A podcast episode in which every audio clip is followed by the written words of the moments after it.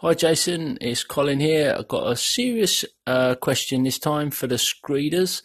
I've just come back from Cub Scout Camp and um, it occurred to me that I'd like to run some sort of um, RPG experience with them.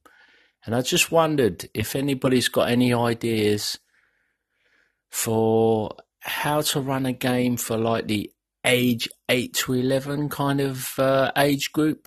Um, in a sort of fairly short space of time, perhaps under an hour, just a kind of taster to, you know, um, get them hooked, perhaps, or, you know, just be a fun thing really to run at camp. Uh, yeah, any help on that subject would be much appreciated. Okay, cheers in. Bye. Colin, you old dog, another message and another answer from Hobbs. I would say, why not use maze rats, man? You seem to love maze rats. You seem familiar with it. Uh, ben Milton wrote maze rats to deal with kids around that age. I would say use maze rats. Anybody else got any suggestions? Call in. It is 105 in the shade, hotter than a pair of balls and Speedos. It's June 29th, 2018. I am Jason Hobbs and this is Random Screed. Last episode, I talked to you all about U1, the sinister secret of Saltmarsh. I got some feedback from a few people. Um, notably, believe it or not, it's Colin from Spike Pit. Hi, Jason. It's Colin with some thoughts on uh, the sinister secret of Saltmarsh as requested. Um, so yeah, I like how the module's set up. I like the premise, uh, the whole Scooby Doo vibe.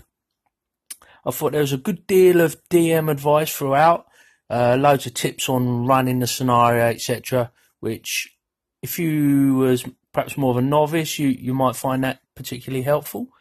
I also liked the funny little quirky wandering monster table for the uh, first section in the house uh, in particular the diseased rats. Um, and it finishes up with a useful looking appendix uh, with some good information and a, like a, a, sort of an overall view of the plot. Um, I would reduce the word count as the descriptions seem a bit long winded. Um, but yeah, that's in brief one minute review there. So, pretty sinister stuff and a well done one minute review by Colin Green. Thank you very much, Colin.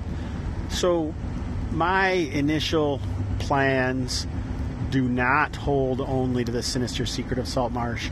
They are actually a reskin of all three U modules U1, 2, and 3 uh, Danger at Dunwater and uh, the big finale, which I'm not going to spoil, you know, because it's only 30 years old or something at this point. But these modules are sweet, and I think my reskin is going to be sweet as well. I almost said sweeter, but I'm not sure I can compare my own stuff with uh, classic D&D adventures like this. Uh, my working uh, my working name for the adventure perilous puzzle at Pepper Hill. Get it? Think about it. I think you'll love it. Anyway. All right, so a couple days ago, Doctor, not Doctor, DM Glenn at Old Man Grognard Radio, another anchor cast that you should occasionally listen to. Nah, you should probably listen to all of them. What the hell? Anyway, he was talking about the concept of a DM or a GM having a poker face and the necessity of that. I'm curious what you all think. I mean, do you guys hold stuff under your sleeves? You know, are you keeping a lot of your secrets close to the vest in order for a big reveal as your story goes on? Is all of your story emergent? Do you have some hex crawl activities that then shift into meta plot that the PCs or the players may or may not get involved in? And so you forward that until eventually they have to, or you know, half the shit gets burnt down by someone other than the players. I mean, I'm just curious, what do you guys think about this? Uh, I thought it was an interesting topic and an idea. I'm all about the poker face because I play poker anyway, and I do know and have many times been party to. All right, let's say a few things, watch the GM closely, and see if we can get a clue. I think this is part of the game mastery of the OSR games. Um, I don't know. I just think it's kind of an interesting topic. I want you guys to think about it, and I want you to send me information. All right, Poker Face. What do you think? Uh, just let the story go. Metaplots. Keep things hidden. What I mean, just I'm just curious, and and if I haven't explained it enough, let me know. But I feel like you guys are pretty smart and you know what I'm talking about. So that was Bongos, and this is a Kickstarter update. Kevin Watson at Dark Naga Games. So this guy is writing adventures for 5e. He's converted some of them to OSR. Sometimes he hasn't. There was a stretch goal for this third adventure in the series, the Hastruer series, to uh, convert it to the OSR if it got to five grand. But he took that stretch goal off, not because he didn't think that he could get to it, but because he is going to do the OSR conversion for nothing, regardless of how far it gets. So that isn't an issue. So what I want you guys to do is find this uh, find this Dark Naga Kevin Watson on um, Kickstarter. Check it out. Uh, he's like doing all. This is the third module in the series. He gave me the first two at uh, not North Texas, but last year at Gamehole, and they're pretty darn cool. They haven't really fit into what I'm doing right now, but I do intend to uh, yank some stuff out. So there is some value there. The production is very good. So yeah, seriously, Dark Naga, Kevin Watson, check the shit out, yo.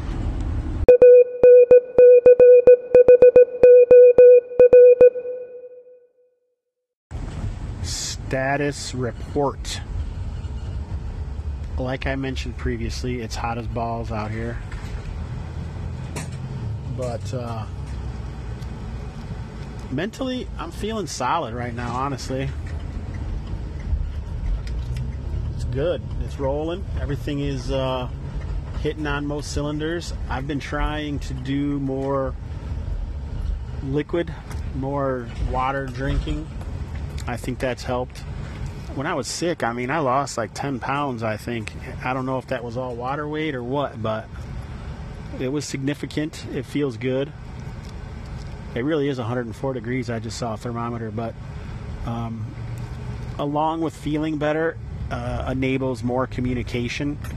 All the communication lines to open, and I think that makes everything better in life.